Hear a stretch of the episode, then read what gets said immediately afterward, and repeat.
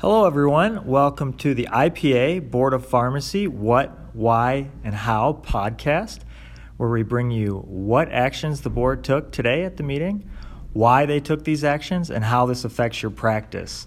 I am Casey Fisek from I P A. I've got Sue Mears with me here from the Board of Pharmacy. Thank you, Sue, for joining us.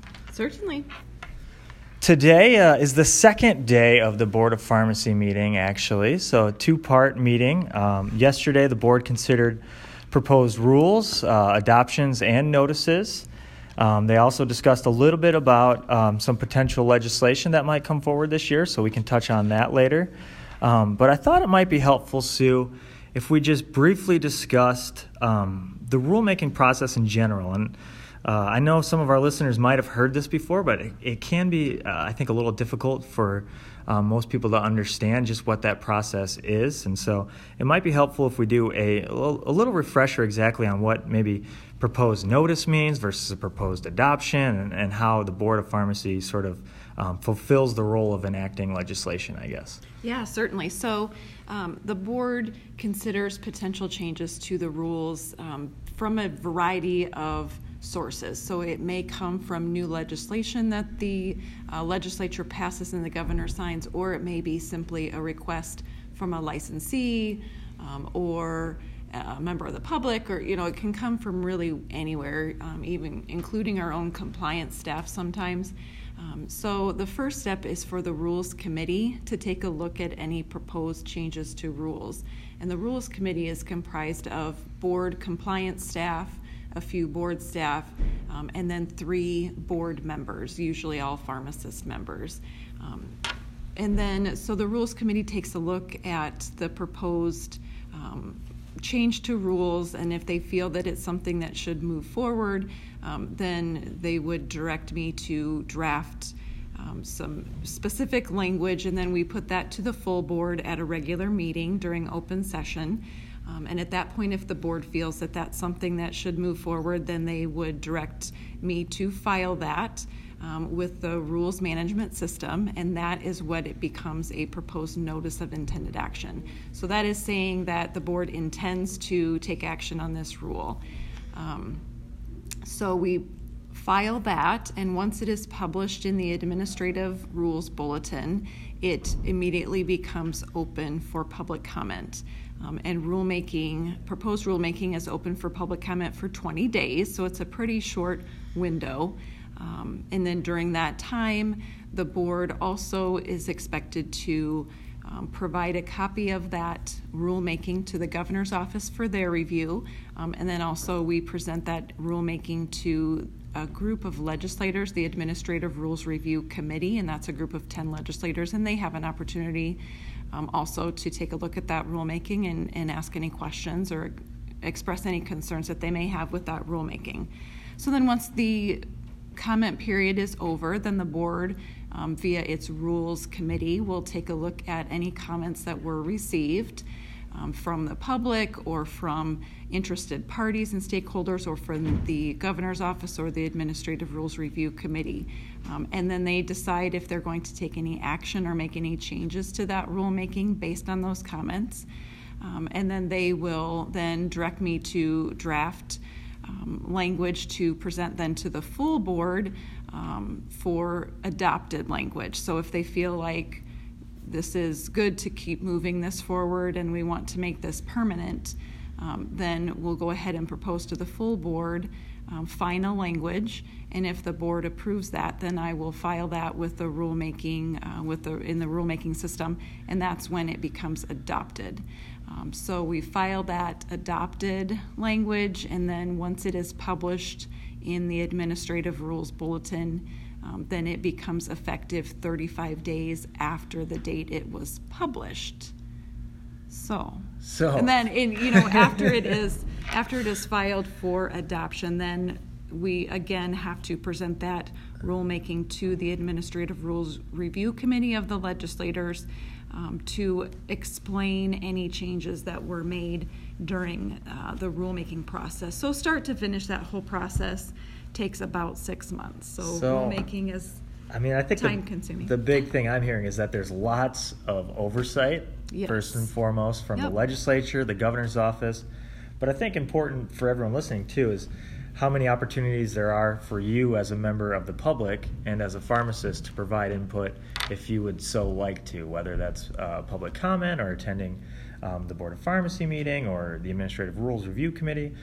There's generally an opportunity for public comment at, at all of those junctures. And absolutely, yeah, absolutely. And the board would accept comments on any rulemaking at any time. It's just a matter of the timing of it. If it can um, be, you know, once the board has yes. already adopted something, then then it would kind of start the whole right. rulemaking process over again if there was a new comment. But certainly the board will accept comments yeah. at any time. Well, that's a perfect segue, I think, now that we have the process reviewed again, to jump right into the proposed adoption and filings that the board did at uh, today's board meeting. And so um, right off the bat, I see that there was a proposed adoption and filing to amend Chapter two, pharmacist licenses. Now, I know uh, there's been a little bit of information put out um, regarding what these changes entail, specifically around mandatory reporter training, I know, which might be useful for, I think, pharmacists to be uh, up to date on and understand what these changes do and how they impact um, what training they need. Right. So in the twenty nineteen legislature, um, the legislature passed House File seven thirty-one, and the governor signed that, which made some changes to the mandatory reporter training requirements. And so it uh, requires Um, repeated training every three years. You have to have received training within six months of your initial employment. Um, and it no longer allows a combination training for child and adult abuse training. Um, so that has to be separate training programs. And so everything that the board Um, all the changes that the board made in their rulemaking mirror what is in the House file. Right, and this applied um, to across the board. Yeah, correct? any yes. any any practitioner in the state of Iowa that is subject to mandatory reporter training um, has all these same requirements. Right. And, yep. Um, from my understanding, if you had already qualified, I guess what I'm trying to say is the legislation, the rules didn't change the qualifications or requirements of whether or not you are a mandatory reporter. Right. But however, the content of the training uh, and the requirements have changed. Yeah. Is that, is that a proper summary? Yeah, yeah, I think, yeah. Okay. That's accurate. So if, if you do know that you qualify as a mandatory reporter, um, be on the lookout for this rule. And, and uh, if you have any questions, feel free to contact uh, I P A or the Board of Pharmacy regarding Um, what those changes might be to the training uh, requirements. Yeah, and I'll just I'll make note too that the training um, they're requiring, and I want to say it's the Public Health Department yes. to provide a training. So that uh, if it's not already Department of Human Services, is it? I, I, yes. And I don't recall which. Um, yes. So it's one Iowa um, entity um, department that is required to provide that training, and it will be no charge. Okay. So don't be out there looking for abuse training that you have to pay for when it what they require is through the state of Iowa, but it's free. Gotcha. Okay. Well, I think that's really helpful, Sue. The next adoption and filing um, is related to Chapter thirteen and telepharmacy practice. Now, could you walk us a little bit uh, through what the board did in, in this proposed rulemaking? Certainly. So, um, again, this is an adoption, so it will, once it's filed and published, it will become effective. Um, so these amendments allow uh, the pharmacist in charge at a managing pharmacy to identify a separate pharmacist to serve as the P I C at the telepharmacy site. Um, it's not required. Um, the, the pharmacist in charge at the managing pharmacy certainly can choose to also be the P I C at the telepharmacy site, but this rule would allow them to identify somebody else if they would like to do that. Um, it would require that the telepharmacy site P I C be employed by the managing pharmacy and also then to be identified on the pharmacy license at the telepharmacy site. It allows the training of telepharmacy technicians at the managing pharmacy, or it can be completed at another pharmacy which uses the same A V technology system. And then finally, it requires the display at the telepharmacy site of the original pharmacy um, or the pharmacist license of the P I C, and then the current license renewal certificate of the P I C and any pharmacy who may provide counseling to patients at the telepharmacy site be posted. Okay, so quite a few changes contained there, Sue. Yeah. I don't, and I don't know if you know the answer to this or not. The background behind this was this intended um, to simplify some things, to make it a little bit easier regarding some of the training or... Um, a combination, yeah, easier to provide training. Uh, we've had requests from uh, various pharmacies um, to... You know, to see if they could train their technicians right. at other locations. And then as far as the pick, um, you know, it's it's also come to the board's attention that it might in certain circumstances be better for it to be a separate person to be pick at the two different sites. Gotcha. So this is, you can kind of look at this as the board had probably received some uh, requests at some point, mm-hmm. learned from those experiences, yeah. and then made a change to yeah. the rule. Gotcha. Well, that thank you. That's very helpful. Uh, really quickly, too, uh, part of the agenda was also discussion and a vote on proposed legislation this year. Um, and I, I thought there were some very interesting pieces in the board's uh, proposed Practice Act uh, legislation, some um, a little bit of everything, but I think all very positive pieces.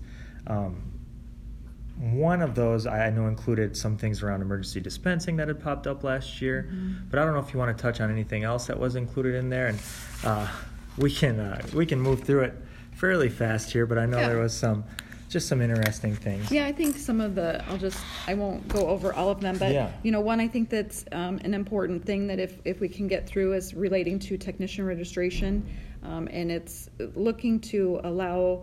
Um, to remove the restriction of a one-year technician trainee registration and to allow the board to designate in rule what an appropriate length of time. Um, sometimes, you know, we've had technicians who struggle to get certified within that year. Gotcha. Um, so it would be maybe nice if we had a little bit more flexibility on that. Um, there's a section here that the board's looking to maybe allow for pharmacy support persons to Um, work at a telepharmacy site, okay.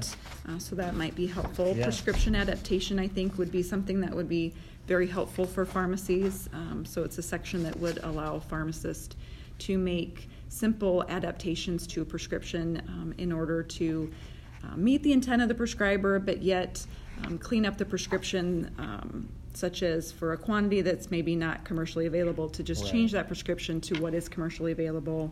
Um, Um, yep, emergency prescribing. Yeah.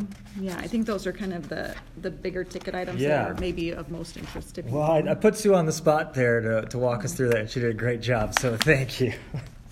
But uh, be on the lookout for that. I know the process is typically the board pre-files a bill um, toward, around Thanksgiving, yep. correct? Correct. And so then yep. um, that will be drafted by uh, the Legislative Services Agency, and yep. then will show up officially with their sort of mark of uh, approval or yep. you know official. Well, hopefully, hopefully someone will pick it up yes. and introduce it. Move it forward. Finally, this is uh, kind of a new thing that um, we've been considering for the podcast, but I P A and the board usually is, is getting questions around a certain topic or a certain issue, and thought it might be helpful to just use some time in the podcast to highlight um, possibly one of those topics or issues if there is a sort of Uh, a big one that's going on, and, and then use this opportunity to really try to highlight it or explain it. And I know one that has, has kind of been a long saga, especially if you look at the rulemakings and then mm-hmm. um, trying to make sure that pharmacists understand what's going on, is around the, the current immunization laws. And so I'm sure a lot of you are familiar with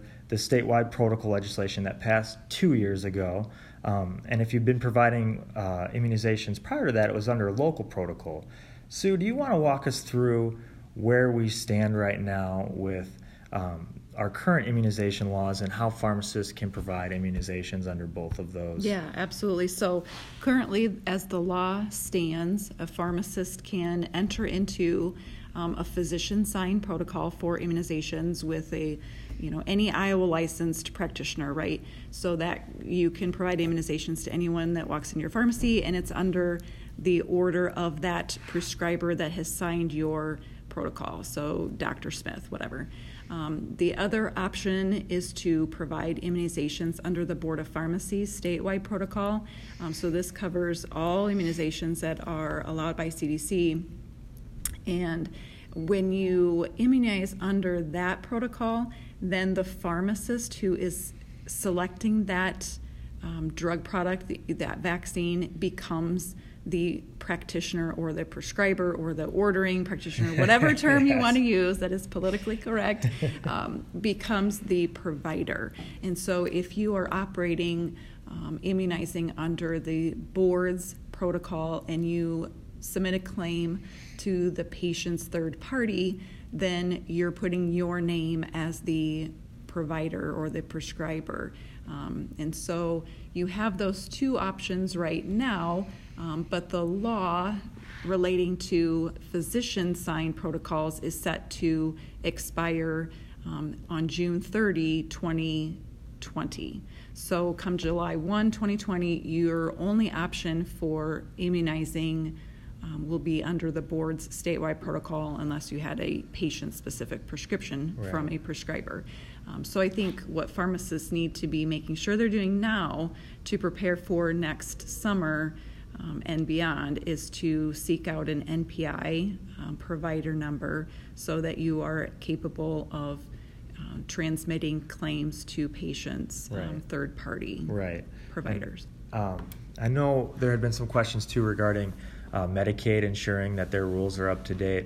Uh, if if I was a pharmacist right now, from what we have been told, there there should be an informational letter coming soon from Medicaid that'll outline that process, and you can begin that process well before that June thirtieth date.